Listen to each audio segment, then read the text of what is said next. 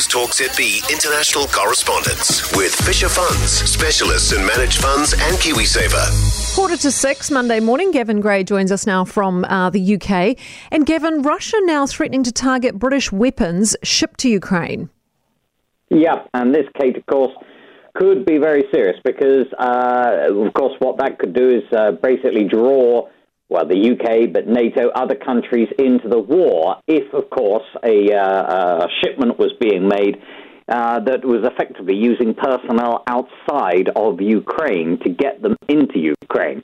Uh, the reason Russia is so angry, and the comments made by the Russian ambassador to the UK, Andrei Kelin, is because uh, there had been video of a Russian Mi 28N helicopter being shot out of the sky and cut in two as its tail is struck by a portable missile in a clip released yesterday.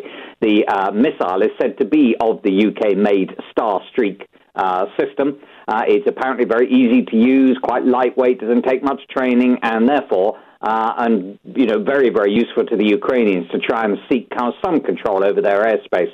But uh, these comments from uh, Andrei Kelin very very deeply concerning. That countries now coming to the aid of Ukraine with uh, equipment and weaponry. Uh, are now uh, facing their own dangers of delivering that. And we had a bit of a worry last week, given Russia were talking a big game and threatening gas exports to Europe, but of course that hasn't happened, has it? Or yet? It hasn't happened yet. So uh, Russia is uh, suffering a, a, run on the ruble. It has picked up considerably the value of the ruble, but the currency is still down on where it was pre-invasion. Uh, and so it said that uh, on Thursday passed a decree saying that uh, all uh, uh, purchases of oil and gas from Russia need to be made in rubles, uh, and that would start happening on Friday. the EU refused. Uh, the EU is supplied by 40% of its gas is supplied by Russia. Um, and uh, consequently, uh, the EU came back and said, no, no, no, our contract is with you in euros, and that's how we're going to be paying for it in the euro currency.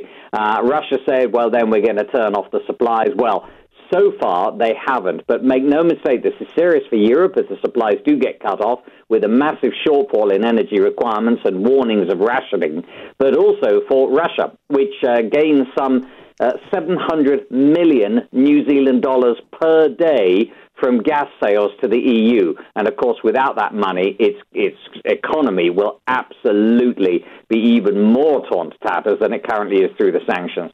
Gavin, thank you. Gavin Gray, our UK Europe correspondent. News Talk ZB international correspondence with Fisher Funds, quality investments and advice for Kiwis.